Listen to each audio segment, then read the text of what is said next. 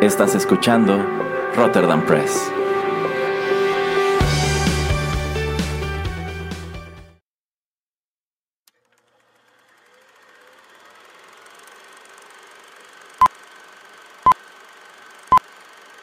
Rotterdam Press presenta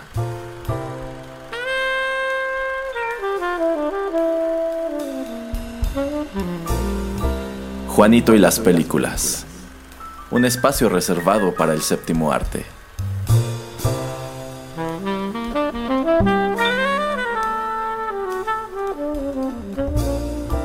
Ocupa tu butaca. Comenzamos.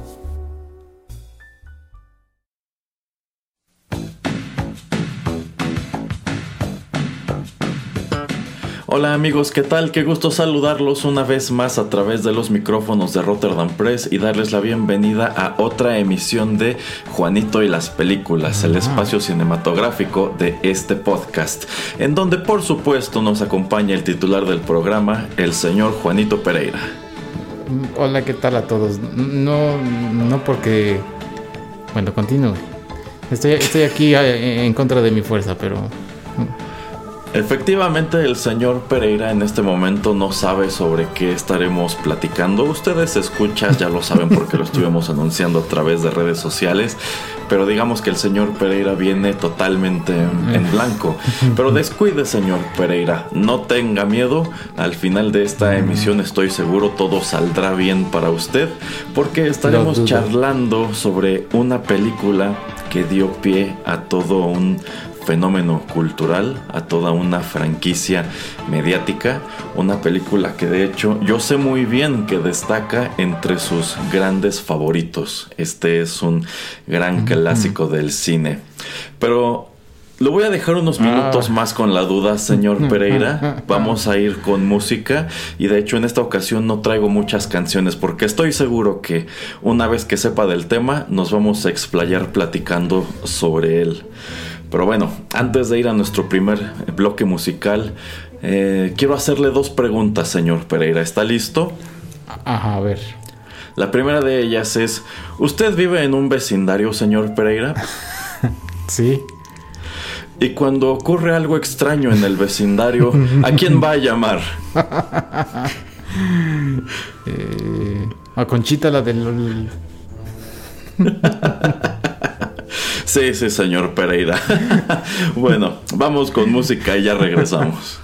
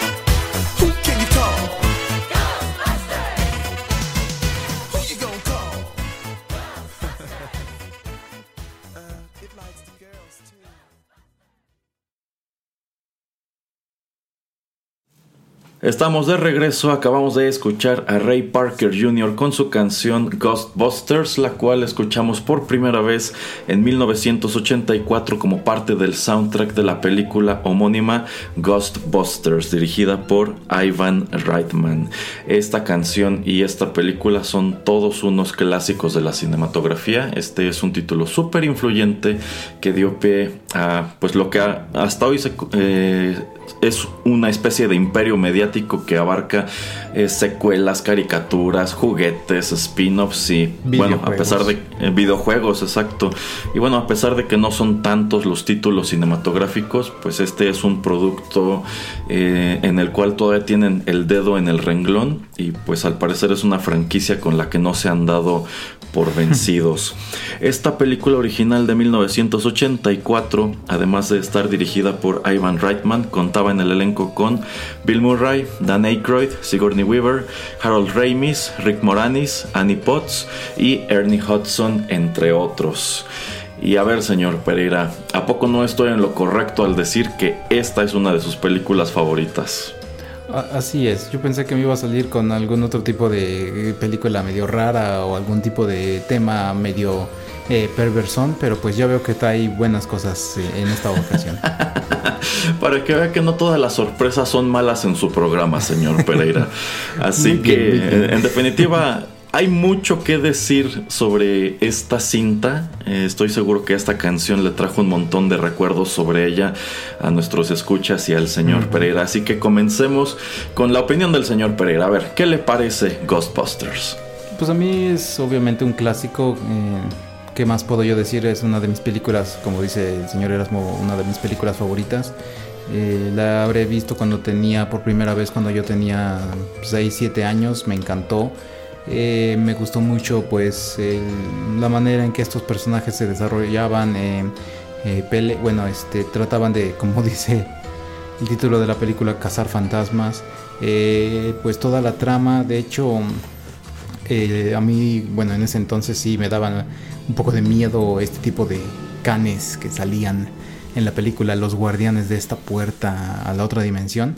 Eh, pero pues la manera en que se comportaba sobre todo Bill Murray y Dan Aykroyd, eh, todo- sobre todo, bueno, en toda la película, la manera en que eran y pues la manera de eh, que se desarrolla todo, pues de que tienen una idea eh, y la primera vez que se encuentra con un fantasma que es yendo a la biblioteca, creo que es a la biblioteca de ahí de Nueva York. eh, desde ahí me atrapa la película. Sí, es un poquito. Pues sí te asusta un poco, digo, siendo niño. Pero pues me atrapó desde ahí la, la película, sobre todo por la reacción de los personajes principales. Y ya después todo cómo van desarrollando pues este negocio, el modelo, eh, los eh, pues los protopacks y las trampas, etcétera. Entonces a mí me encanta esta película. Eh, se me hace una película redonda. Digo, obviamente, si la, la vemos hoy en día, hay temas un poquito eh, medio escabrosos. eh, la manera en que Bill Murray se le pues eh, avienta literalmente a Sigourney Weaver.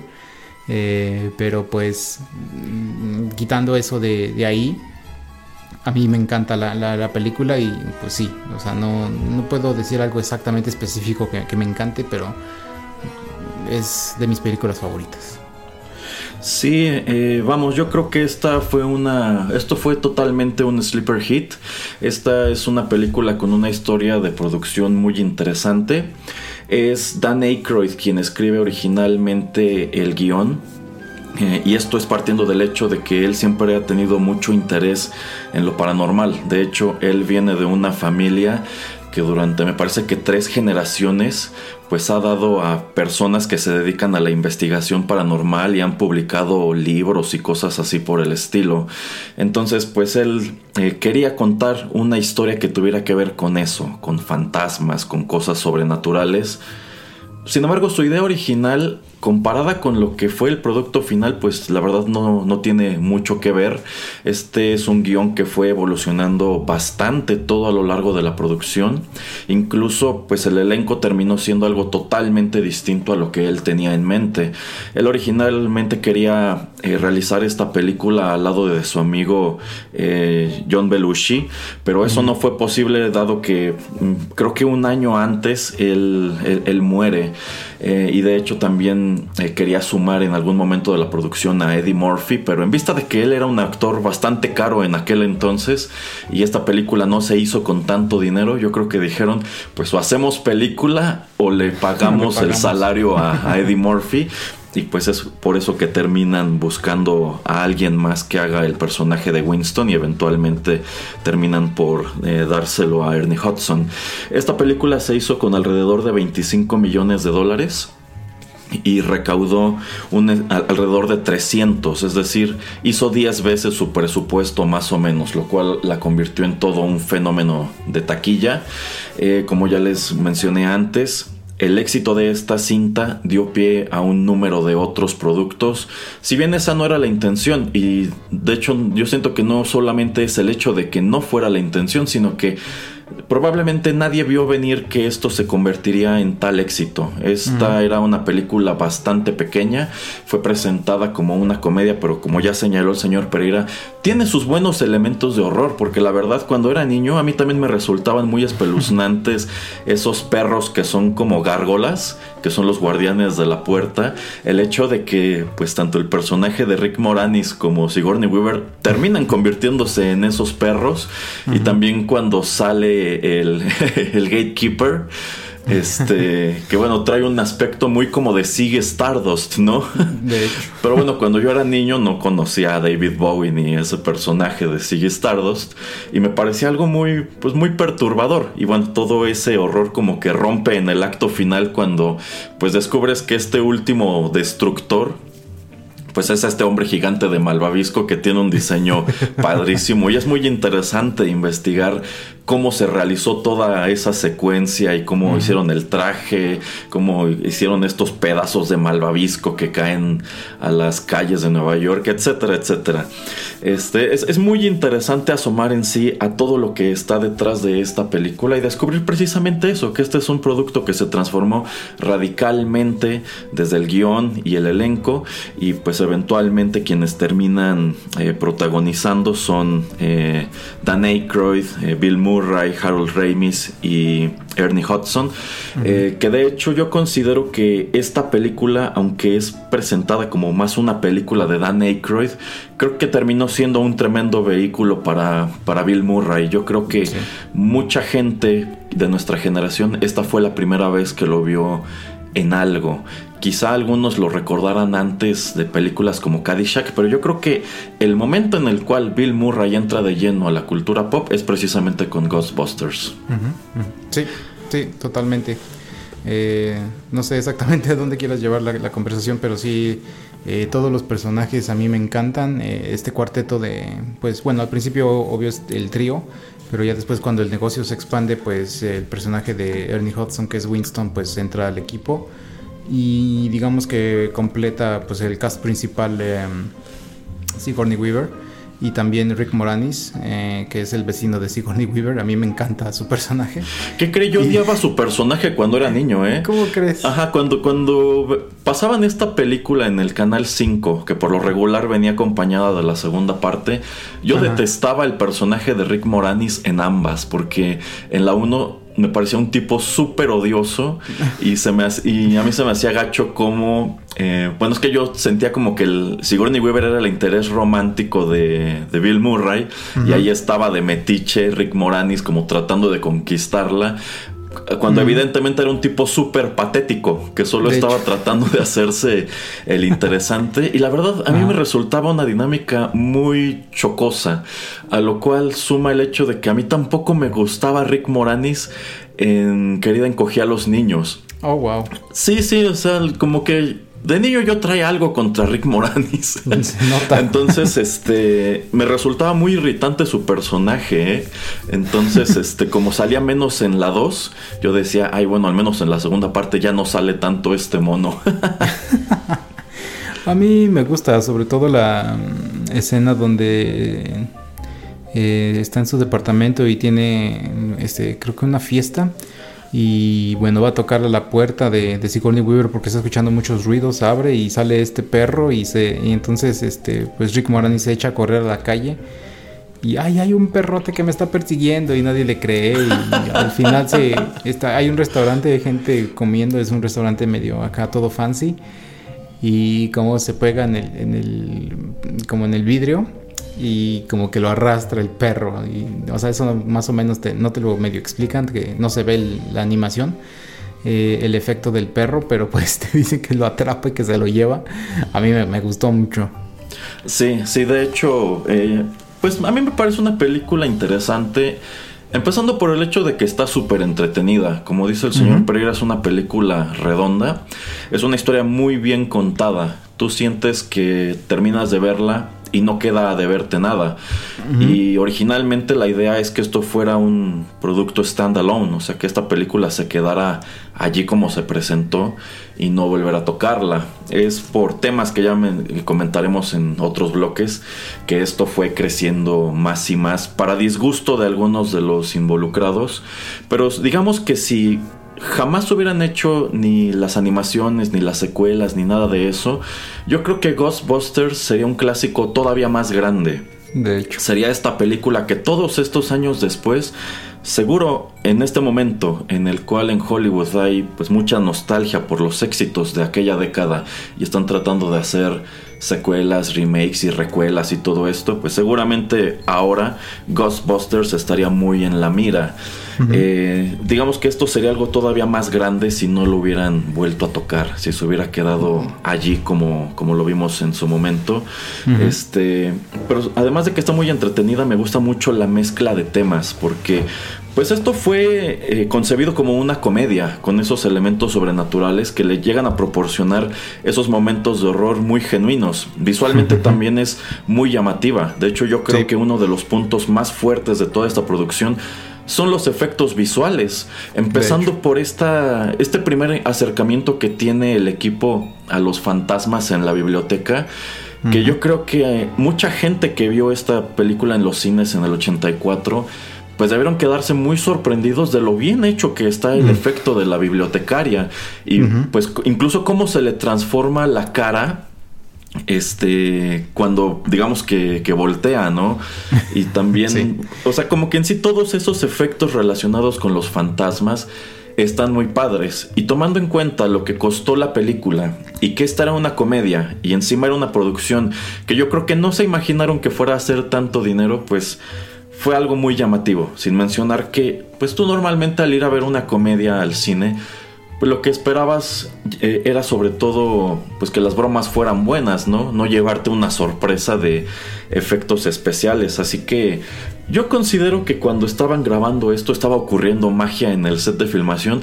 Si bien también es un hecho de que eh, pues esta producción tuvo su buen número de contratiempos, empezando por el hecho de que al parecer eh, ya a punto de empezar a rodar, no tenían la certeza de que Bill Murray fuera a participar en esta película. Porque, a ver, señor Pereira, platíquele a los escuchas la peculiar manera que tiene Bill Murray de trabajar en la industria.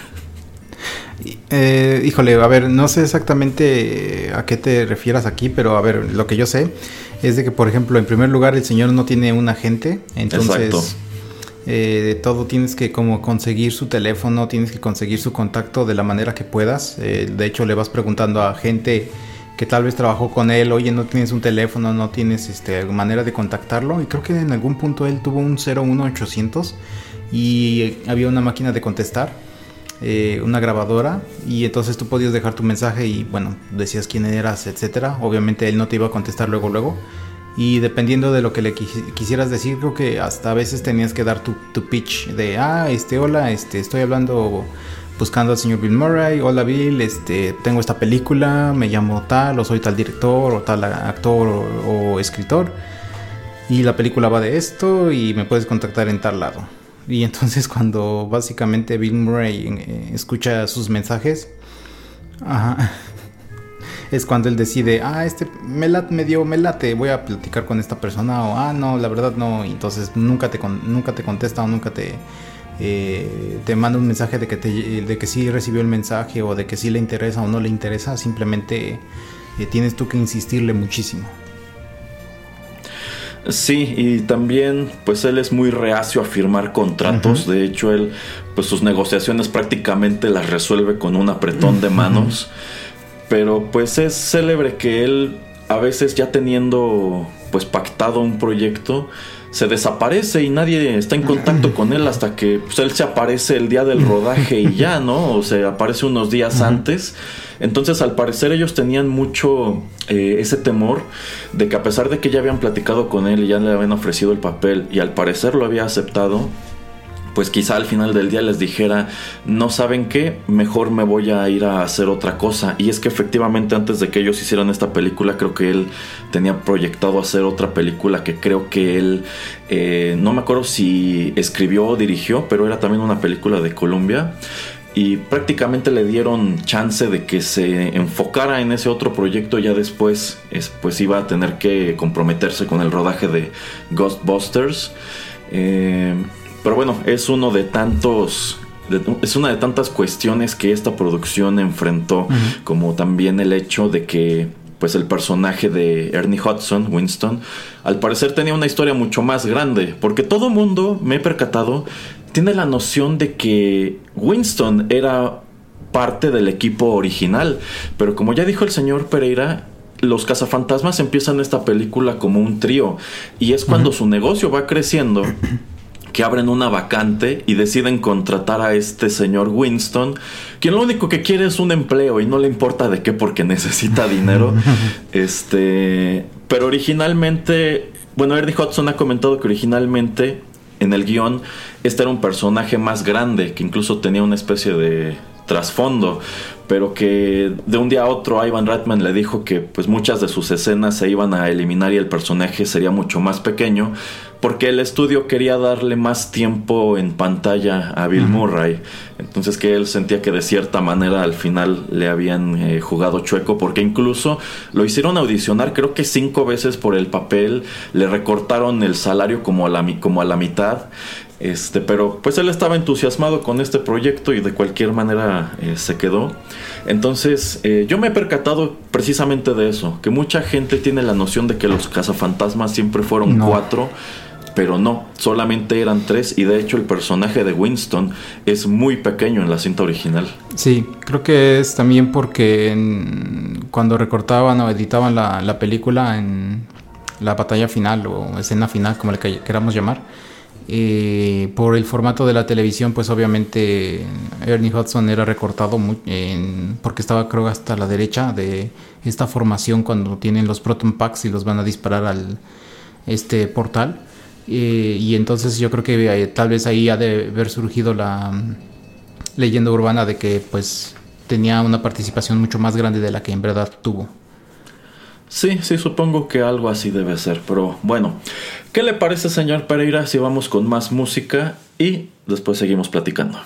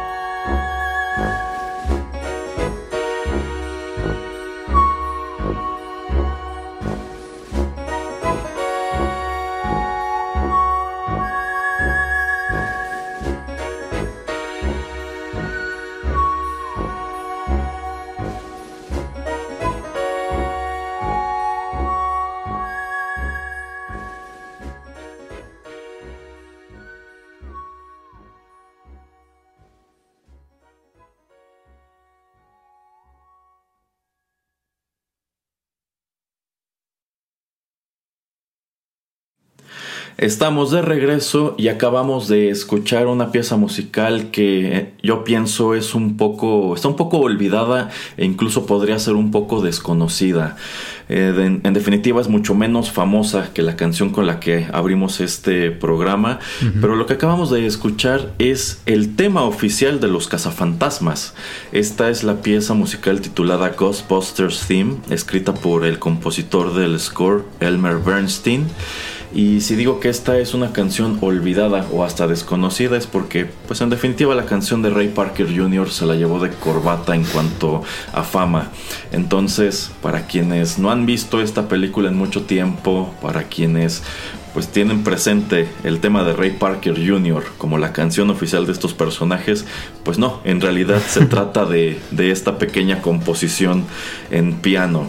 Y bueno, para continuar la charla sobre esta emblemática película, señor Pereira, a ver, cuénteme, cuando usted era niño, ¿quién era su cazafantasmas favorito? Pues el Dr. Beckman. El personaje de Bill Murray. Así es. ¿Por qué? Ah, yo creo ah, que. Ah, yo creo que, pues, porque era el personaje principal.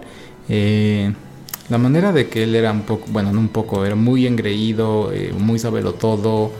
Em, la manera en que trataba, pues, a Dan Aykroyd y a Harold Remis, no es que me encantara, pero pues sí me, me gustaba, ¿no? Em, de hecho, también estos otros dos personajes, eh, Ray y Egon, también me gustan mucho pero pues yo creo que me, me, enfocaba más en, en, Beckham, en el Dr. Beckham por... Eh, pues por eso, porque era, digamos, entre comillas, el personaje principal, pero no por otra razón, sino simplemente por eso. Pero Ray y Egon tenían también sus propias maneras de ser, a mí también me gustaban mucho, pero pues por eso me inclinaba por, por el señor Beckman. A ver, señor Pereira, yo sé que usted es un gran admirador de Bill Murray. Si tuviera usted que juzgar así de entre su filmografía, ¿usted diría que este personaje que él hace en Ghostbusters estaría en el top 5 de personajes que él, que él ha hecho a lo largo de su carrera? Qué buena pregunta. Top 5. O de plano tiene, o de plano tiene cosas mejores que esta. Top 5 sí, yo creo que top 5 sí. Y así que usted diga, esta es mi película favorita de Bill Murray, ¿cuál sería? Mm, híjole. No, yo sí me todavía me tengo que inclinar por Groundhog Day. Y tal vez después este Lost in Translation. Y ya después se la pelean mucho otras películas, pero yo creo que esas dos a fuerzas van hasta arriba. Digo, también tiene mucho significado la de Lost in Translation porque bueno, ya Bill Murray es una persona que empieza a grabar pues menos películas, lo empiezan a buscar menos cuando sale esa película y le queda muy bien el personaje por, por lo mismo.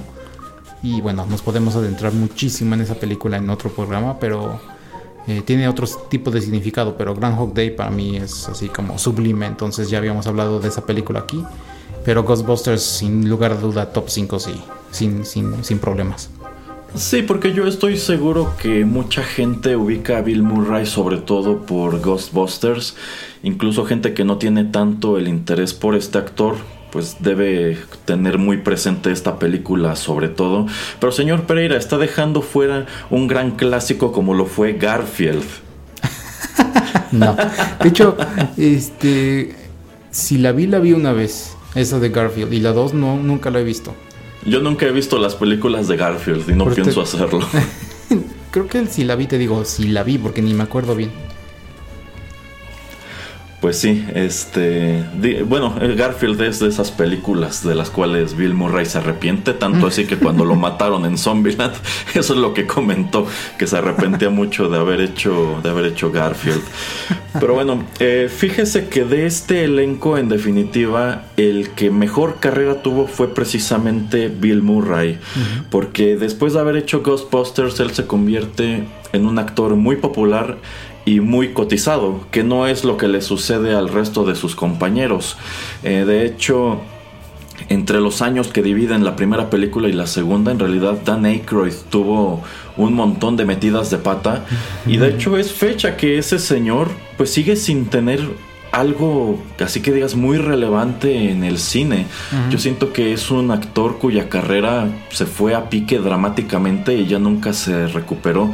Pero bueno, de ellos en definitiva pues tanto Bill Murray como Sigourney Weaver son quienes tuvieron una carrera pues más larga. También durante un tiempo Rick Moranis fue un comediante muy visible en el cine y en la televisión, lo cual yo creo que pues debió ser una sorpresa incluso para él, porque ese personaje que él hace eh, pues tampoco estaba pensado en él. No, no, recuerdo exactamente a quién se lo habían ofrecido, pero no le interesó. Y Ivan Reitman ya conocía a Rick Moranis y le llamó por teléfono que si quería aparecer en un, papel menor en una película que estaba haciendo. Y bueno, a pesar de que cuando yo era niño detestaba a ese personaje de, de Tolly, este, pues la verdad es que mirando en retrospectiva es un personaje pues, muy divertido y muy padre, ¿no?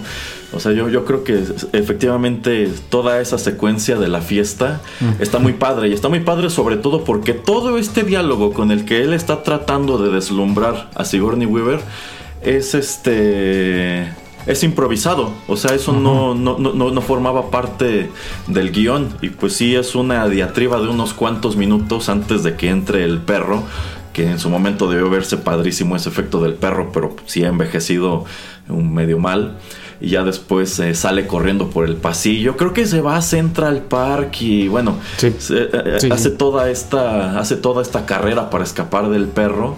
Entonces, pues vamos, fue un personaje lo suficientemente entretenido como para impulsar su carrera de tal suerte que no estoy seguro si fue ese mismo año o el año siguiente que eh, hizo esta película de Querida encogía a los niños, que la verdad no sé cuántas secuelas tuvo, pero recuerdo que era un título bastante popular. Lo pasaban muy seguido en el Canal 5, eh, por lo menos. Pero fíjese que mi cazafantasmas favorito era Egon. Eh, por, algún motivo siento que. ahí le va. Por algún motivo yo siento que ese es el cazafantasmas que no le gustaba a nadie. Porque era un nerd. Pero a mí, me, a mí, me caía bien y de hecho este pues era como mi favorito, lo cual es consistente con el hecho de que mi tortuga ninja favorita era Donatello. Pero bueno, a mí siempre me gustó eh, Egon y también me gustaba Egon en la serie animada porque dado el gran éxito crítico y financiero de esta película Ghostbusters, bueno, pues en 1986 se realiza una serie animada titulada The Real Ghostbusters, la cual de hecho estuvo transmitiéndose en los Estados Unidos hasta 1991, incluso más allá del estreno de la segunda parte. ¿A usted qué le parecía la serie animada, señor Pereira? Me, gustaba, de hecho. Em, eh, me pareció un personaje. Bueno, sí la veía porque a mí me, gustaba mucho la película, entonces yo sí, sí la vi, la vi toda, bueno, toda, toda la que pasaron. Eh, me gustaban los capítulos, se me hacía mm, un humor, mm, pues sí, más adepto a niños porque, ojo, la película de Cazafantasmas no es para niños, o sea, todo lo que sucede sí es como para adolescentes y adultos mínimo, yo digo. Yo digo que sí, adolescentes y adultos, pero no para niños. Y la película, eh, perdón, y la caricatura sí era ya más para niños. Eh, entonces yo creo que también por eso le tomé más afinidad y pues me gustaba que exploraban más a estos personajes y que tenían más aventuras, eh, hacían su trabajo pues con otro tipo de eh, fantasmas, de, demonios, monstruos, como le queramos llamar, y por eso también me atraía. Digo, la animación obviamente hoy se ve fechada, pero pues en ese entonces me parecía algo decente y entretenido y se me hizo muy interesante, se me hacía muy chistoso que el personaje de Pegajoso era pues entre comillas muy diferente, era más mucho más amigable en la serie animada que lo fue en, la, en las dos películas. Sí, sí, de hecho yo considero que la serie animada tenía un tono totalmente distinto. Y esto que acaba de, de, mencionar el señor Pereira también es algo muy curioso, que aquí se repite un fenómeno muy parecido al de Robocop. Efectivamente esta película no iba dirigida a niños, tiene un humor muy maduro y entre otras cosas también los cazafantasmas siempre están fumando, lo cual pues hoy, hoy en definitiva los haría ver como personajes cero aptos para niños, pero insisto, los niños de aquel entonces aguantábamos mucho y teníamos mucho criterio. Y nuestros papás como que no tenían inconveniente en dejarnos ver ciertas cosas. Pero efectivamente en esta, esta cinta y estos personajes encontraron un nicho muy importante y muy grande entre los niños. Y eso dio pie a esta caricatura realizada por Dick Entertainment, la cual, eh, debo confesarles, a mí casi no me gustaba. Eh, o sea, sí la veía. Yo recuerdo que la pasaban en el canal 5 como a las 8 de la noche. Ya era de lo último de su barra de animación. Este. Y la veía y algunos episodios me parecían entretenidos, pero en, general no me gustaba. De hecho, Mm, cuando podía ver otra cosa que no fuera eso, prefería ver otra cosa. Y a pesar de que la serie animada eventualmente llegó a constituir todo otro universo por sí sola, de hecho podremos decir que incluso es un producto más grande que la película porque tiene más villanos, más líneas argumentales. Eh, los juguetes eh, evidentemente estaban basados en la caricatura, que eran estas figuras de acción que creo que traían atrás una palanca, un botón, que eran para que el cazafantasma se espantara. Se- luego se le salían los ojos o abría la, la Abre boca. la Ajá. Esta- estaban muy padres las figuras. Pero a mí lo que no me gustaba de la serie es que era un cambio de tono muy dramático. A mí me encantaba la película, pero yo al ver la caricatura sentía que no estaba viendo lo mismo. Eh, tampoco me gustaba que los personajes de la caricatura no se parecían en nada a los personajes de la película. Es decir, Peter Venkman en, las, en la animación no se veía como Bill Murray. De y lo mismo aplicaba para el resto de los personajes. Y tengo entendido que eso es porque los actores pedían mucho dinero a cambio de que se utilizara su likeness en la caricatura y por eso decidieron dibujarlos totalmente distinto. Este, y bueno, eso por un lado no me gustaba, porque yo decía, pues es que se supone que es el mismo personaje, pero no se parece físicamente y tampoco se parece en actitud, porque el Peter Venkman de la caricatura era muy distinto a lo que presentó Bill Murray en la película. Sencillamente no tenían la misma actitud. Por ejemplo, Egon es rubio en la caricatura, pero pues, Harold Ramis no era rubio. Eh, y quizá lo que más me gustaba era Pegajoso, que de hecho, pues el personaje de Slimer en la caricatura fue como un catch, ¿no? Eh, y también dio pie a la noción de que Slimer era un personaje más grande y distinto en las películas, pero si somos honestos, Slimer aparece, me- creo que solo dos o tres veces en la película original.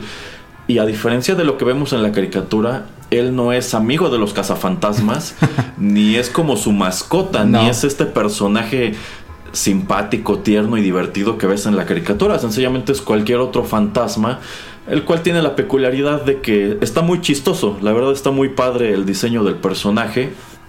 Y pues esta serie animada decide darle un papel totalmente distinto al que, al que vimos en las, en las películas. Entonces, eh, pues aunque me gustaban los juguetes, aunque me gustaba Slimer, la verdad es que no puedo decir que me encantara la serie animada. Eh, no sé, siento que precisamente porque discrepaba tanto con las películas, yo la sentía ya como algo muy, muy, muy alejado. Mm, sí, o sea, en- entiendo de, de dónde vienes, pero supongo que también al ser un producto más infantil, eh, pudo ser un vehículo de entrada para pues muchos de nosotros cuando éramos pequeños y ya después engañar a nuestros papás de que la película también iba de lo mismo y que era una versión light de, de la caricatura y pues tal vez sorpresa, sorpresa si la veían con nosotros que el tono era mucho más eh, eh, alzado. Eh, y como dices, este, pues fumaban. Y de hecho hay una escena que no creo que se, si se acuerde Erasmo. en la película, pues ellos como le, le invierten todo su dinero a, a este edificio que antes era una estación de bomberos, pues también tienen arriba camas donde ellos duermen. Y en una de estas escenas cuando los fantasmas están sueltos, que creo que es en esta, en esta película y no en la 2, eh, una fantasma mujer llega a la cama de Rey y le quita los pantalones. y, pues cosas pasan porque Rey hace junta los ojos, así como que wow. Y, o sea, te, te dan a entender cosas que, que la fantasma hace con, con Rey. Entonces así de no, pues no, esto no es para niños, pero para nada. No, no, y de hecho la película original tiene mucha carga sexual, empezando por el hecho de que pues, Peter Venkman es, es algo así como un depredador sexual. porque, es como ya dijo el señor Pereira, esta dinámica que él tiene, en donde pues él quiere conquistar a Sigourney Weaver prácticamente por la fuerza y casi casi la obliga a que vayan en esa primera cita, eh, esa es una dinámica que no podrías mostrar en pantalla hoy. Sería considerado algo muy, este, algo muy tóxico, supongo, pero insisto, eh, en los años 80 pues era eh, el público era muy distinto y la sociedad era muy distinta. Entonces como que en aquel entonces teníamos el criterio suficiente para entender pues esto es ficción no o sea es una es una película es una comedia son son actores no esto no está pasando en la en la vida real ni son conductas que se supone que tú tengas que imitar. Pero pues sí en definitiva el humor no, no, era muy infantil, pero a fin de cuentas allí hubo muchísimos elementos que terminaron por atraparnos a nosotros como niños. Pero bueno, ya que mencionamos la serie animada, eso nos llevará a abordar el tema de nuestro último bloque. Antes de ir con él, quiero preguntarle al señor Pereira si tiene algún otro comentario sobre la película original. Eh, pues a mí mm, rápidamente si vamos por por partes como decimos lo de la, biblioteca es donde empieza pues mm, todo lo que es la secuencia de ellos este a decidirse a eh, pues eh, comprar este también esta ambulancia vieja que termina siendo el ectomóvil. Eh, los proton packs me encantan, las trampas de fantasmas me encantan y me encanta mucho cómo te explican, digamos, esta manera de ellos de trabajar. pues con pegajoso en este hotel que es todo acá fancy de etiqueta en, en, en Nueva York y pues Eh, la manera en que tratan de atrapar a, Pegajoso y todo el desgorre que terminan haciendo. Eh, me gusta mucho esa escena y no sé si quieras entrar muchísimo en detalle, pero sí, em, o no sé exactamente qué vamos a hablar el último bloque, pero pues Gozer de, el Goceriano y que les, que les dice que ellos tienen que pues escoger como su propio eh, destructor. ajá, su propio destructor y que eligen a este hombre de Malvavisco. Eh, se ve muy chida la secuencia de cómo pues empieza, no sé, como sientes que es eh, un tipo de Godzilla de malvaviscos y que viene contra ellos. Y la manera a mí me encanta cómo se asoma desde abajo y empieza a subir a este edificio y le empiezan a disparar desde arriba, eh, se me hace también una escena muy impactante y hasta muy terrorífica, porque imagínate, estás pensando quién te va a destruir y viene un hombre gigante de malvaviscos y pues la manera en que hasta huela de oler ahí, ¿no? Eh, y la urgencia de tener que pues tratar de decidir de qué manera poder detenerlo y también la manera en que poder detener a todos los fantasmas que pues se han escapado que han ido atrapado, que han atrapado a través de la película eh, debido a este agente del gobierno, maldito agente del gobierno. y, y, pues sí, es una película súper redonda y el final también está friki con lo que pasa con los personajes de Sigourney Weaver y de Rick Moranis, donde los encuentran.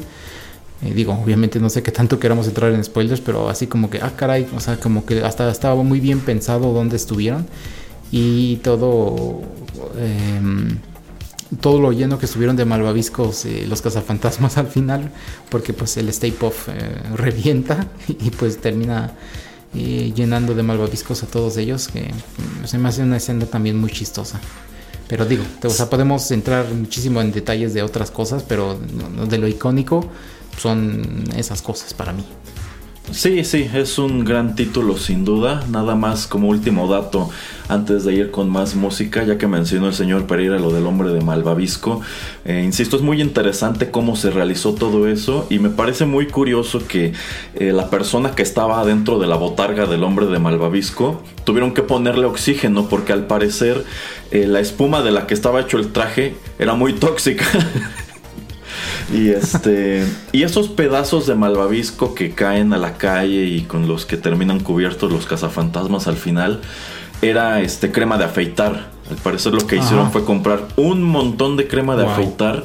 Pero como se tardaron mucho en grabar esto y tuvieron que estar repitiendo y repitiendo, pues al parecer no compraron una buena espuma de afeitar y al final del día mucha gente tuvo reacción alérgica y Oh. así. Ajá. Eso no lo sabía. Bueno, para quienes no lo sepan también, la espuma de afeitar está llena de puras cosas horribles, así que si pueden evitar su uso, mejor quédense con su jaboncito o algo así y eviten ese tipo de productos para que no terminen con reacciones alérgicas igual que los cazafantasmas. Ah, mira, qué interesante, dato curioso. Pero bueno, dicho todo eso, vamos con música y después regresamos a nuestro último bloque en el cual estoy seguro también tendremos mucho que decir. Ya regresamos.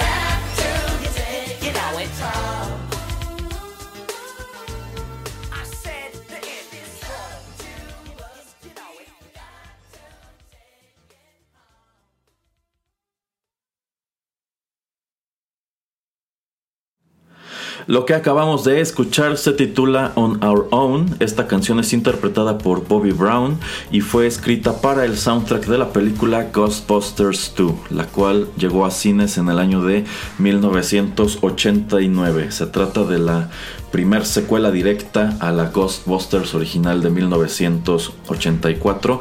Esta película pues prácticamente trae al mismo equipo a bordo.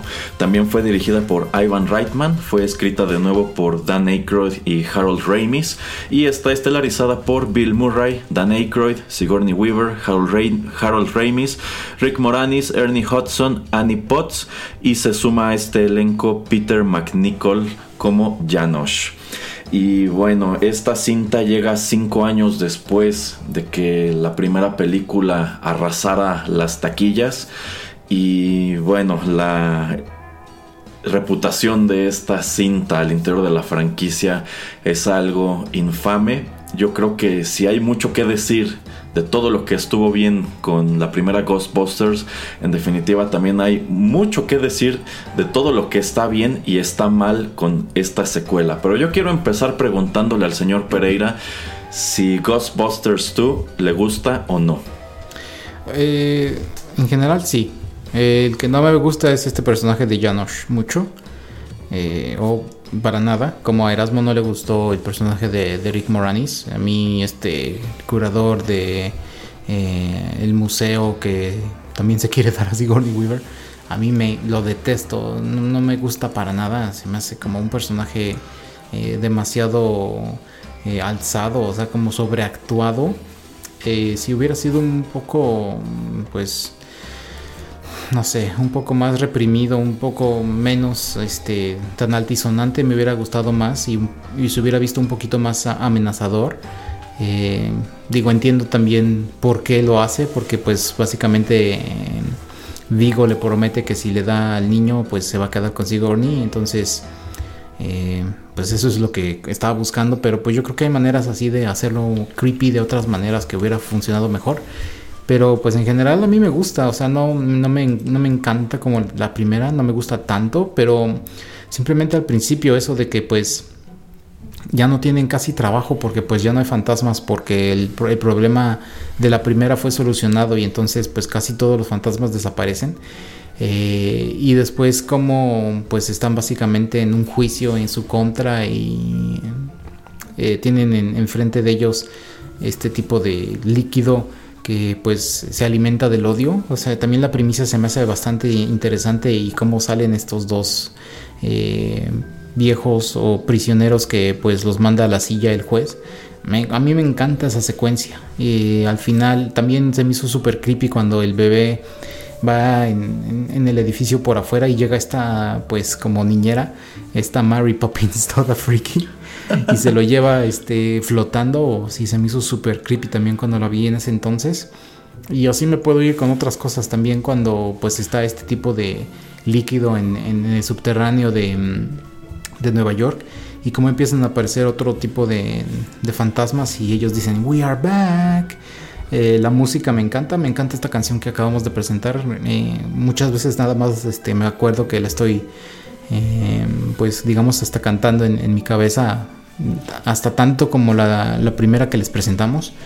Y, eso, o sea, se me hace algo diferente. Obviamente el final de que mm, este mismo líquido eh, atrapa a los personajes de Sigourney Weaver y el de Janosch y al bebé en, este museo donde haya sido, se me hace medio, raro, pero lo que hacen eh, de, echar este líquido a la estatua de, la libertad y la canción que ponen para esa canción, eh, para ese momento, esa secuencia, también me, gusta mucho. Entonces, hay muchos aspectos que, que me encantaron, pero pues también no era tan necesario tener esta película, pero yo, por lo menos yo no, no entiendo o no sé de dónde viene el odio ah, a esta película porque pues es para mí es algo que disfruté eh, antes y que esto es nuevo, fresco y me encantó. Obviamente cuando éramos niños, eh, pues una sale después de la otra en, el- en- en la tele, entonces pues no tuvimos que esperarnos nada. Pero pues para mí, a mí me gustan, a mí me gustan las dos mucho. A ver, eh, voy a ampliar un poco más mi pregunta, señor Pereira. En una escala del 1 al 10, cuando usted era niño, ¿cuánto le gustaba?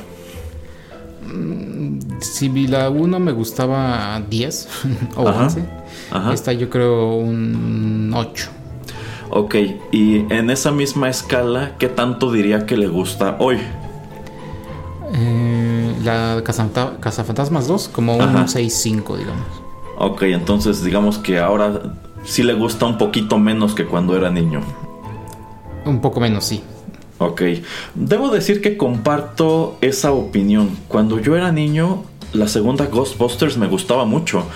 Y tomando en cuenta que este producto, en definitiva, fue pensado para apelar sobre todo a los niños que terminaron por convertirse en el principal público de este producto, pues yo me atrevería a decir que cuando pasaban las dos cintas una tras otra en el canal 5, quizá incluso me gustaba más la segunda, porque era más caricaturesca. Mm, Pero conforme ha pasado el tiempo y la miro en retrospectiva, pues es innegable que tiene muchas cosas que no, no, no tienen sentido o no están tan padres realmente. Así que efectivamente si yo le hubiera dado de niño un 8 o un 9, creo que hoy le daría un 4 o un 5. Oh, wow. Porque, bueno, para los escuchas que no lo saben, eh, Ghostbusters 2 a menudo está listada entre las peores secuelas jamás realizadas y a menudo se la señala como la responsable de haber destruido la franquicia y haberse cerciorado de que esta serie no tuviera una tercera parte. Pues prácticamente hasta la fecha. Digamos que dejó a los cazafantasmas en el limbo durante mucho tiempo, al menos en el cine, porque al- en la animación todavía vimos esta otra serie de Extreme Ghostbusters que a mí me gustaba muchísimo. Y a mí, ¿cómo me gustaría que hicieran una película de eso, con esos personajes? Yo creo que ese producto sí estaba muy padre. Pero bueno, eh, Ghostbusters 2 llega en 1989, insisto, prácticamente con el mismo equipo. Y ese mismo equipo no logra replicar el éxito que tuvo con la original. Esta película causó mucha eh, expectativa. Pues sí hizo algo de dinero, pero al final del día Columbia la consideró un fracaso taquillero. O sea, recuperó su dinero, hizo una ganancia, pero no ganó lo que ellos pensaban que, que ganaría. Y eso se debe a muchas cosas, entre ellas que 1989 fue un año con mucha competencia. De hecho, esta cinta no pudieron estrenarla en el verano como un gran blockbuster porque iba a tener que competir con Batman y ellos estaban seguros de que Batman de Tim Burton iba a ser eh, ese gran éxito taquillero que fue, así que decidieron adelantarla unos cuantos meses y digamos que a pesar de que pues, los cazafantasmas seguían siendo personajes muy presentes en la cultura popular, pues después de un fin de semana su recaudación se vino abajo eh, dramáticamente. Eh, yo creo que otra de las cosas que le pegó es que en realidad nadie quería hacer esta película, empezando por el director y las estrellas, y eso dio pie a que la realización de esta secuela fuera literalmente un infierno. Eh, de nuevo, ocurre algo muy parecido a lo que ocurrió con la primera. Es Dan Aykroyd quien escribe el primer borrador. Y la historia que él tenía en mente para esta película no tiene absolutamente nada que ver con lo que terminó apareciendo en pantalla. De hecho, muchas de esas ideas que él tenía en donde los cazafantasmas como que se van a otra dimensión o incluso al infierno e incluso conocen al diablo, son cosas que él se había reservado para una eventual tercera parte, en vista de que ya no pudo contarlo aquí. Pe- y son ideas este, que prácticamente conforman la trama del videojuego de Rockstar. Así es, Que así si no lo han visto, está padrísimo. De hecho, yo considero que ese videojuego es Ghostbusters 3. Eh, lo es, ¿eh? Lo he hecho, lo Sí, es y, sí. y ahí lo tengo, no lo he jugado, por, pero me lo voy a poner a jugar yo creo el próximo fin de semana. Eh, sacaron, bueno, rápidamente sacaron eh, una nueva versión en el Play 4, así es que en el Xbox One, así es que si tienen alguno de esos sistemas todavía pueden conseguirlo, yo creo, porque cuando salió en el 360 Eh, me tardé mucho en tratar de conseguirlo y no pude, entonces ya ahora sí ya lo tengo, así es que me lo voy a tener que poner a jugar pronto, pronto. Sí, sí, de hecho, muy recomendable. Yo nunca lo he jugado tampoco, pero sí sé de qué trata. He visto algunos gameplays y siempre se me ha antojado muchísimo. E insisto, yo considero que esa en realidad es, debería ser la continuación oficial de esta misma historia. Y si en algún momento quisieran hacer eh, una Ghostbusters 3 con esos elementos, la verdad lo único que tienen que hacer es convertir ese videojuego en película. Así de fácil la tienen. E incluso a mí me sorprende que no lo hayan hecho todavía. Pero bueno, regresando a Ghostbusters 2. Em, también un gran problema fue que ninguna de las estrellas deseaba hacer una secuela. Eh, todos estaban de acuerdo en que la película original pues fue exitosa, pero no era un producto que diera para más. Es dentro de lo que cabe eh, el deseo de Dan Aykroyd de pues volver a tener un filme exitoso y el hecho de que al haber hecho tanto dinero en, 1984 eh, Colombia decidiera hacer una secuela a ver si podían pues, repetir ese fenómeno pero es infame que Bill Murray no quería hacer esta película y es muy evidente todo a lo largo de ella eh, a, mí, siempre me dio la impresión, incluso cuando era niño, que Bill Murray estaba de malas en esta película. Y cuando miras en retrospectiva a cuál fue la historia de la producción, si lo piensas, el personaje de Peter Venkman no usa el atuendo de cazafantasmas más que dos veces todo a lo largo del recorrido. De hecho. Y este, eso se debe a que él pues no quería volver a hacer este personaje, no quería volver a ponerse ese traje de cazafantasmas. Y de hecho en las primeras etapas de la producción pues él metió mucho desorden empezando por el hecho de que él quería un salario de 10 millones de dólares por, volver a hacer a este personaje. Y eso dio pie a que eh, tanto Dan Aykroyd como Harold Ramis como eh, Ernie Hudson quisieran salarios similares. Y si tomamos en cuenta que el presupuesto de esta película fue alrededor de 30, 40 millones de dólares, pues piensa que, hubiera, que te hubieras tenido que gastar ese dinero nada más en salarios, pues ya era algo totalmente inviable. También está el hecho de que el personaje de Peter Venkman en esta película eh, casi no interactúa con los demás y de hecho pues parece no querer interactuar con ellos, porque por ejemplo cuando ellos se van a investigar este río de Uz que va por abajo de la ciudad de Nueva York, él prefiere irse a cenar con Sigourney Weaver. De hecho. Y, de hecho, bueno, a mí esta película en sí me dejó el sabor de boca de que Peter Venkman todo lo largo de ella se comportó como un cretino, como estoy seguro que debe haberse comportado Bill Murray durante el rodaje de esta película en sí.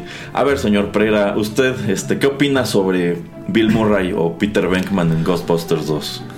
Eh, bueno, antes de contestar esa pregunta, de hecho, lo que estabas mencionando que en el primer segmento, en el primer bloque acerca de que eh, Bill Murray también tenía otra película con Columbia. Em, creo que más o menos por la fuerza hacen que haga esta película, la primera de Ghostbusters. Y entonces se supone que el personaje no es que lo hayan escrito así muy valemadrista o, o de esa manera tan... Eh, pues de personaje canijo o que no le, importan muchas cosas en la primera película, sino que pues eh, Bill Murray así lo, lo, interpreta porque dice, estoy aquí como casi casi a fuerzas para que me den chance de irme a hacer mi otra película. Y en la segunda parte, en Ghostbusters 2, pues yo creo que redobla esfuerzos en ser un cretino. que digo, en, cierta manera es su personaje, pues así es como lo desarrolla en la primera, así es como lo podemos ver en la 2. En, la y sí es, es alguien que vemos mucho menos, que trata no de participar tanto, que trata de escapar de esa vida que tenía. De hecho, creo que sale, tiene un programa de televisión en el, en el segundo, en la segunda película. Entonces él trata como ya de separarse de, de esa vida, de, de, todo lo que está sucediendo ahí. Y sí, o sea, se centran más en los otros tres personajes. Y a, a mí me parece, bueno, o sea, obviamente no, no la desmenuzo tanto como podría eh, digo, viéndola con otros ojos, porque también tiene como, yo creo, unos 5 años que no la he visto la segunda parte. Pero sí, o sea, concuerdo con Erasmo, es eh, eh, Bill Murray o Peter Beckman, pues sí, trata de, separarse mucho de, del equipo principal. Eh, se vuelve pues un cretino más grande y pues no se ve que esté divirtiéndose al rodar la película que pues también es algo triste, ¿no? Porque pues es un producto que a mucha gente le gustaba, como a mí me gustaba mucho. Eh, y yo mm, no la calificaría como, como dice Erasmo o como otra gente dice que es una de las peores secuelas que han existido. Creo que han existido, bueno, ya en los últimos 20 años mucho peores secuelas que también eh, se tardaron muchísimo en, en realizar.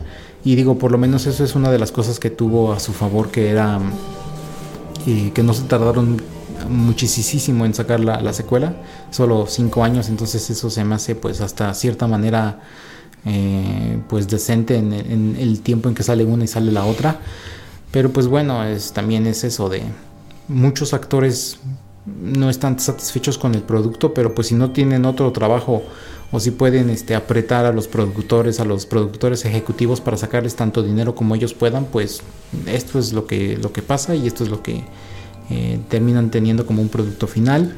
Y digamos que yo creo que hasta Bill Murray se ha de ver tal vez hasta reído de ellos así como, jaja, ya vieron, me dieron muchísimo dinero y a final de cuentas nadie quería esta película o la- las reseñas fueron malas o mm, no tenía razón de ser este, este film, etcétera, etcétera. Entonces como que lo de Patán no se lo quitaron y como que pues lamentablemente la taquilla y las reseñas le dieron en cierta manera entre comillas la razón.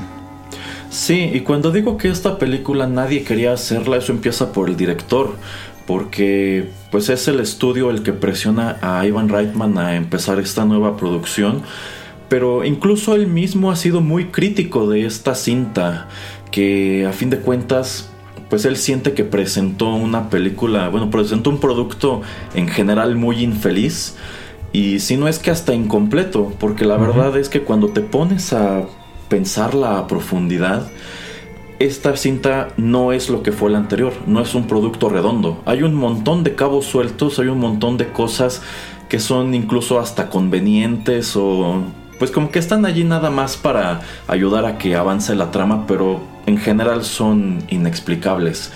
Eh, hay cosas que yo considero están padres, insisto, cuando era niño a mí me gustaba mucho. Eh, por ejemplo, a mí me gusta mucho el planteamiento, que es algo que también suelen criticarle muy a menudo. El hecho de que al principio de la película, pues este equipo de cazafantasmas en realidad ya son como celebridades has been. Efectivamente, Peter Venkman está en televisión haciendo una especie de talk show con tintes paranormales, con temáticas muy ridículas.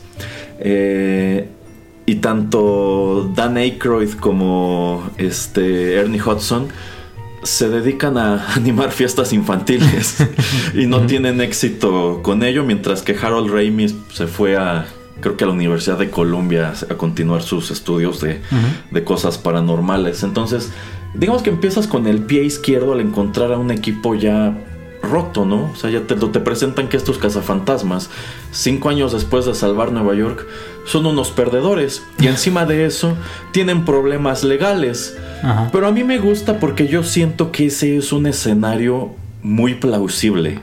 Yo considero que si esto ocurriera en la vida real, hoy aplaudirían a los cazafantasmas por haber salvado la ciudad. Y pasado mañana ya estarían criticándolos en la televisión, en las redes sociales, etc. Y probablemente hasta acusándolos de cosas como las que los acusan aquí de haber causado daños a la ciudad, ¿no? Porque a fin de cuentas hicieron reventar un hombre gigante de malvavisco en el centro de Nueva York y seguro se gastaron un montón de dinero en arreglarlo y también pues las cosas que destruyó. Entonces supongo que mucha gente debe decir eh, pues es que nos salió muy caro ese chistecito de los cazafantasmas. Entonces, la verdad, encontrarlos como los encuentras aquí, para mí tiene sentido. Quizá haya muchas cosas que suceden después, no terminan de gustarme tanto, sobre todo el hecho de que, insisto, Peter ya no se siente como parte de este equipo. Y tampoco me gusta mucho lo que hacen con el personaje de Sigourney Weaver, porque al final de la primera película pues efectivamente esa relación de ella con el personaje de Bill Murray pues ya termina de cuajar, ¿no? Ajá. Pero al ver esta película te enteras de que ella terminó por casarse con alguien más, tuvo un hijo, se divorció y digamos que ahora está de regreso como mamá luchona con su bebé, tratando de encender de nuevo la llama con Peter Venkman, ¿no? Y dices, "Mm, no, no, como que la verdad no termina de convencerme. También me gustaba en la primera película que ella era, ella era un músico, ella tocaba el violonchelo. Sí. Y para esta cinta cambia radicalmente de profesión. De Se convierte en restauradora de arte, lo cual para mí por lo menos no tiene sentido. O sea, no sé si esta mujer en algún momento estudió ambas cosas, como eh, curación y también música, pero pues yo creo que pudieron haber contado esta misma historia sin añadir ese dato de que ahora trabaja en un museo y a fin de cuentas meter de cualquier manera al personaje de Janosch que la está acosando como lo hacía el personaje de Rick Moranis antes. Y hablando de Rick Moranis, él también está de regreso como este personaje que aquí me gustaba un poco más porque uno gusta. lo veías menos, era más cómico que irritante. Pero esos momentos, sobre todo al principio de la película, cuando interactúa con los cazafantasmas, sobre todo en el juicio, me gusta mucho. me gusta que ellos deciden que él sea su abogado cuando Sí, él en realidad sí, es contador. Y dicen, bueno, es que algo deben tener parecido las leyes fiscales con las leyes este, civiles o penales, ¿no? o sea, para ellos tiene sentido, pero él no tiene idea de lo que está haciendo. Y se me hace un gran momento con incluso Bill Murray que está en el estrado. Le está susurrando lo que tiene que decir. Exactamente. Ajá. Entonces, eh, yo creo que no todo, no, no, no todo es malo. O sea, si me ponen a verla hoy, pues la veo de principio a fin sin ningún problema y probablemente la encuentre entretenida. Que considero que recibe más odio del que debería. Probablemente, o sea, en definitiva no está a la par de la anterior y hay muchas cosas que no terminan de convencer y no terminan de gustar. Pero tanto así como para que digas, esta película era tan mala que destruyó por completo su franquicia, yo creo que no era para tanto, la verdad. No, no, y yo creo que eh, después del año 2000, yo creo que es cuando empieza a haber un poco más de. El interés vuelve a renacer acerca de tener. eh, de completar la trilogía. Eh, la verdad no es no he leído exactamente desde cuando Dan Aykroyd quería hacer la tercera película, pero Eh, prácticamente desde que terminó de hacer esta, ¿eh? Ah, mira. Bueno, pero pues eso de que mm, no se realizó y de que pues, ya al final Bill Murray puso como que la decisión de que no, no lo vuelvo a hacer, a mí me parece una decisión en sumo correcta. La verdad no sé exactamente qué también hubiera sido trasladada la historia a la pantalla grande. Pero pues a mí como estabas comentando Erasmo, si hubiera sido solamente este producto, la primera película, un producto solo que no tiene eh, caricaturas, que no tiene secuelas, que no tiene como tipo spin-offs, eh, hubiera sido un gran clásico, digo lo es, pero todavía lo hubiera sido más. Entonces yo lo quiero ver por el lado positivo de que no existió una tercera parte y bueno, antes de que terminemos no sé qué tanto vamos a platicar, pero yo sí estoy, tengo mucha curiosidad y quiero ver, yo creo que trataré de ver eh, el día de estreno si es que se puede ver en servicio de streaming la, nueva de Ghostbusters, la de Ghostbusters Afterlife, donde sale Paul Roth. Eh, me gusta que no te enseñan casi nada acerca de esta película y no quiero ni ver los trailers, quiero verla, quiero experimentarla con mis propios ojos sin saber exactamente qué es lo que va a pasar.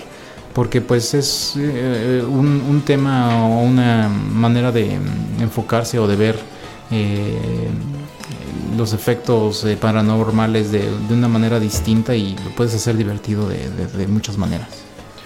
Sí, sí, este. La verdad, yo considero que.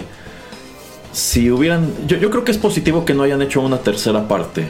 Porque suponiendo que es la misma historia que te mostró el videojuego de Rockstar, yo creo que si hubieras intentado hacer esa película en 1992-1993, probablemente hubiera sido un desastre. Porque de entrada los efectos especiales aún no estaban ahí.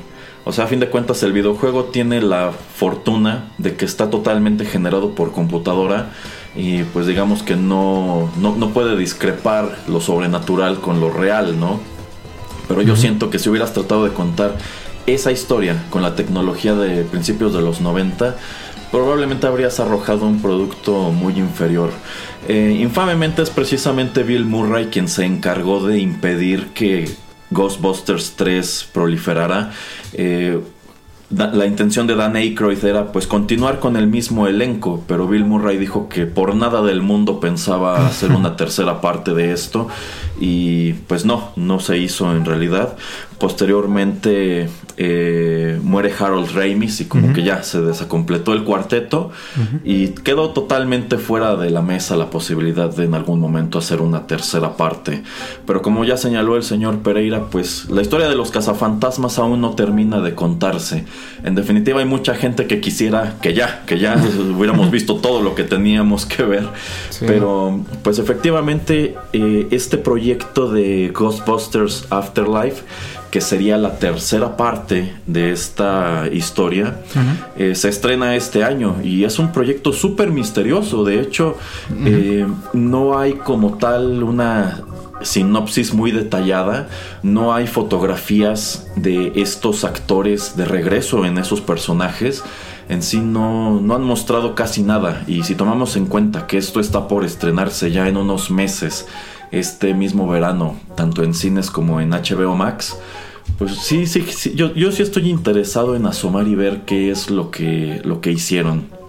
Eh, a ver si se parece a lo que nos mostró el videojuego o si ya están tratando de contar algo totalmente distinto, que yo pienso que por allí va. Yo siento que en vista de que ya estamos tan lejos del prime de estos actores y que en este tiempo la franquicia ha atravesado pues por tantas desventuras, yo creo que podrían capitalizar por ello, ¿no? Por tratar de mirar atrás hacia los cazafantasmas como algo algo muy bonito que fue alguna vez, pero que pues por desgracia no tuvo la vida o la existencia que todo mundo hubiera querido en su momento.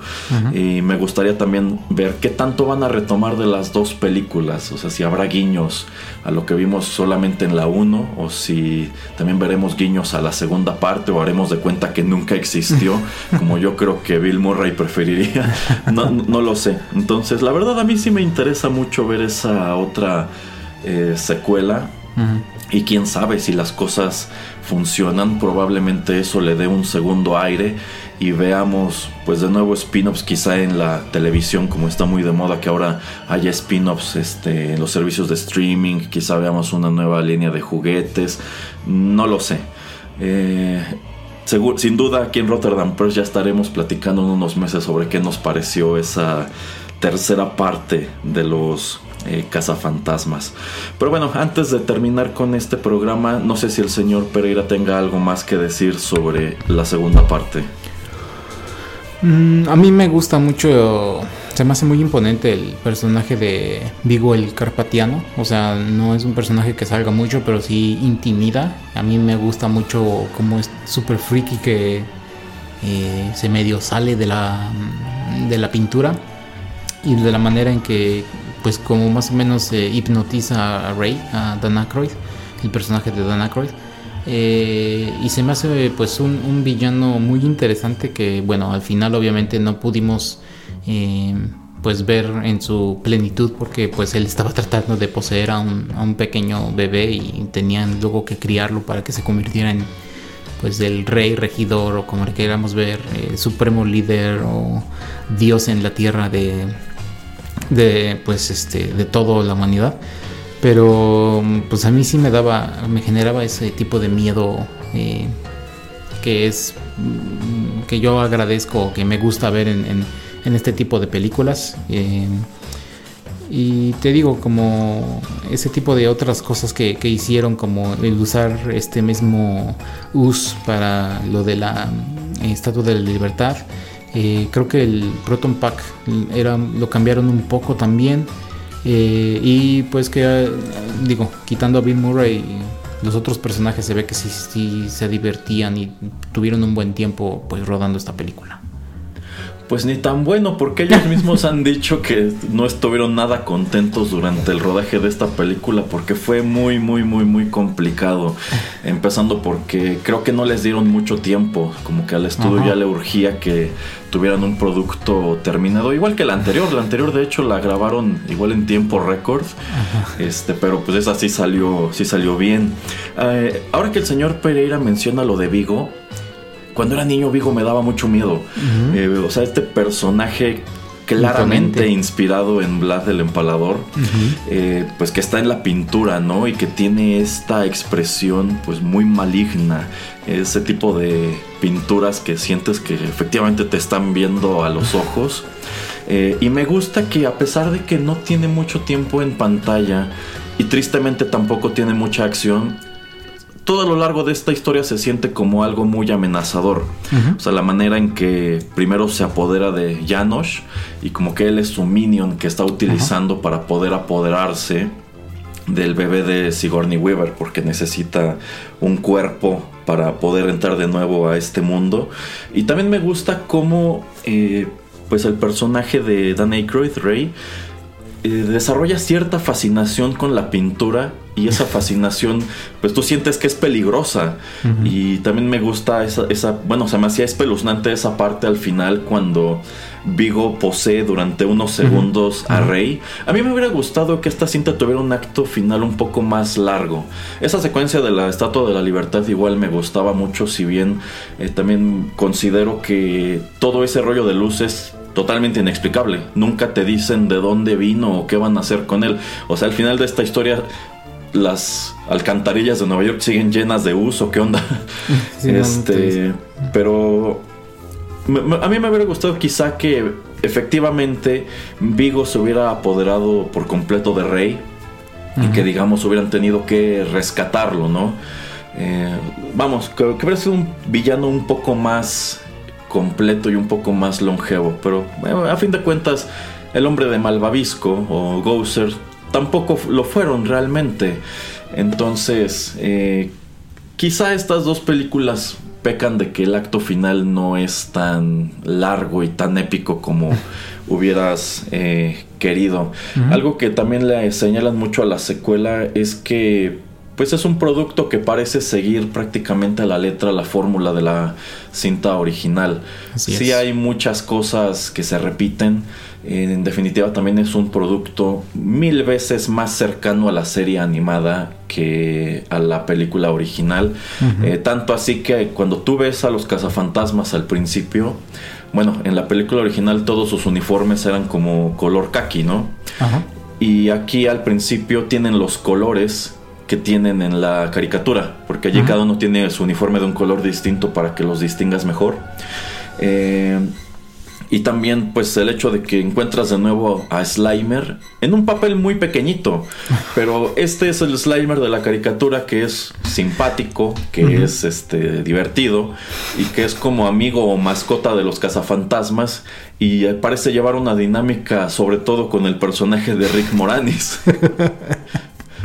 Eh, que lo cual es medio inexplicable y pues eh, otro detalle que igual nos debe remontar a la serie animada es precisamente el personaje de Janine, que en la serie animada es este, bueno, eh, es la secretaria, pero tiene estos lentes como picuditos y le cambian los lentes de la primera a la segunda película para que se parezca más a ese personaje e incluso creo que también le pintan el pelo de rojo porque en la caricatura es una pelirroja. Hace un todo, un- todo un makeover hacen para la segunda parte.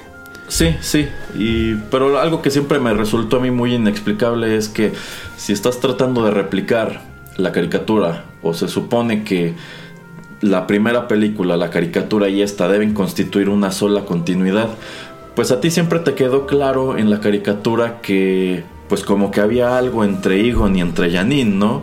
Pero aquí en la película Janine está más interesada en Rick Moranis, lo cual a mí me parecía muy inexplicable porque yo decía, es que Janine es la novia de Egon, porque aquí es la novia de, de Louis Tully, ¿no? Ya, ya. No creo que no creo que fuera la misma continuidad, pero sí, obviamente, No, no, no, yo Y- tampoco. para gente como nosotros de, de niños, pues sí, nos sacaba de onda, obviamente. Sí, sí, sí, sí. Y bueno, allí queda Ghostbusters 2 como un producto muy controvertido, insisto, hay mucha gente a la que no le gusta, al parecer el señor Pereira y yo no la, no la odiamos tanto. No. Eh, estaremos al pendiente de qué le depara a esta franquicia, a este nuevo lanzamiento, el cual por cierto viene dirigido por el hijo de Ivan Reitman, Jason. Reitman, eh, que bueno, si tomamos en cuenta cuál es su, su filmografía, la verdad a mí no me da muchas esperanzas. Yo creo que tiene su nombre, pero ha de haber sido su, porque su papá es productor, eh, productor, productor ejecutivo. Eh, ha de haber- le ha de haber ayudado muchísimo, ¿eh? Ah, Yo supongo, me- quizá en realidad la mente maestra detrás de la película va a ser Ivan Reitman, pero nada más por distar- distanciarse un poco y echarle la mano a su hijo, pues ahí lo puso como, como director, ¿no? Y él se encargará de estarle echando la mano tras bambalinas. Eh, sí, pero de hecho, bueno, eh, Erasmo le está echando un poquito de tierra a Jason, pero digo, viendo rápidamente su filmografía como director, Thank You for Smoking me parece una muy buena película. Juno, eh, Up in the Air me encanta. eh, la de Tully con... ah, ay, se me va el nombre de esta... eh, Charlize Theron. También me parecen buenas películas, entonces creo que tiene lo suyo, no en este tipo de acción, ciencia ficción, así es que ya veremos, pero estoy súper seguro que su papá le dio muchísimos, este, ¿cómo se llama? Le dijo más o menos, no, este, fírmalo así, fírmalo así, acá, el guion tiene que tener un poquito más así, y la, la, la, o sea, como que le dio muchos pointers para exactamente hacer un, un buen producto. Pues sí, esperemos que todo Ojalá. salga bien y que pues los Ghostbusters regresen a lo que debieron ser siempre, ¿no? A que se consoliden a sí mismos de nuevo como un gran producto.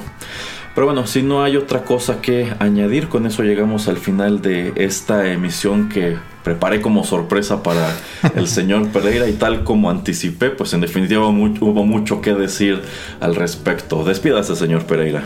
No, pues eh, muchas gracias a todos, muchas gracias al señor Erasmo por traer una película icónica que pues sí me encanta.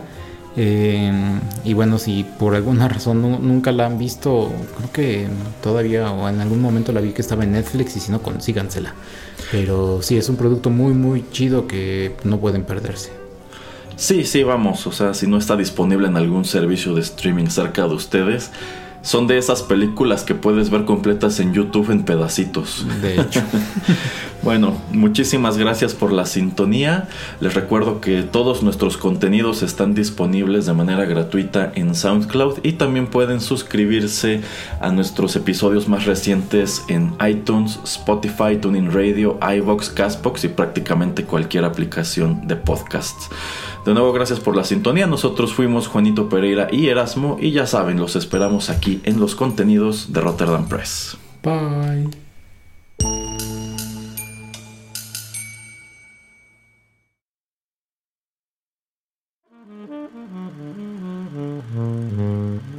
Juanito y las películas llegó a su fin.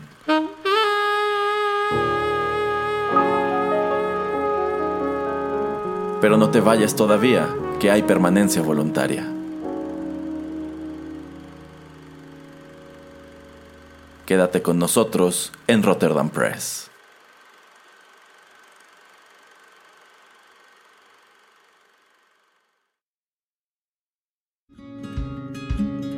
Estás escuchando Rotterdam Press.